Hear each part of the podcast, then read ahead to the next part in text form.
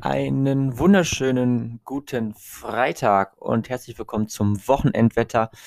Äh, Folge Nummer 73 mittlerweile schon. Und ähm, wir beschäftigen uns natürlich heute im Rahmen des Wochenendwetters auch um das Wetter für das kommende Wochenende, logischerweise.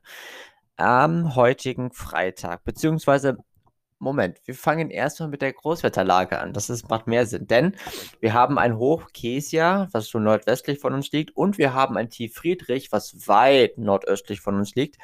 Und diese beiden sorgen jetzt für eine bodennah kalte Luftmasse. Die ist gerade in 1500 Meter Höhe mit so rund minus 10 bis, naja, spitzenmäßig, glaube ich, bis minus 18 Grad relativ kalt. Ähm, daher, dass sie aus dem Norden kommt, ist sie natürlich polaren Ursprungs. Und diese Luftmasse streift uns praktisch. Sie trifft uns nicht voll, aber sie streift uns, sodass halt eben äh, hinsichtlich Nachtfrost doch deutlich zu merken ist, wie kalt es dann doch mehr oder weniger wird. Der morgige, nee, der heutige Freitag, fangen wir erstmal damit an. Der bringt uns ähm, viele sonnige Phasen, ähm, dabei sind vereinzelte Wolkenfelder unterwegs, aber im Großen und Ganzen bleibt es äh, sehr, sehr schön und die Temperaturen liegen bei maximal 6 Grad.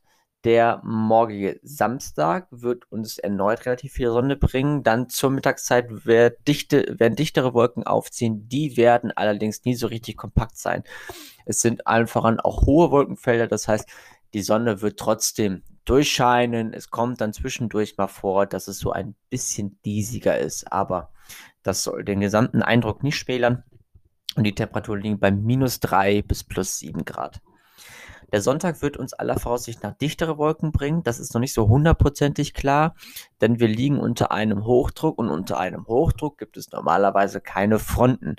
Durch das Tief, was aber nordwest, äh, nordöstlich von uns liegt, wird sich aber eine Kaltfront einmischen und diese bringt uns zum einen dichtere Bewölkung, zum anderen durch das Hoch kommt ja bodennah über die Nordsee die Luft zu uns über der Nordsee. Die Nordsee ist wärmer als die Luftmasse selbst. Das heißt, die, das Wasser wird anf anfangen zu kondensieren und es wird sich Nebel und Hochnebel bilden. Und dieser Ho Nebel und Hochnebel dürfte durchaus bis nach Düsseldorf vorankommen, da wir kein Gebirge zwischen der Nordsee und Düsseldorf haben.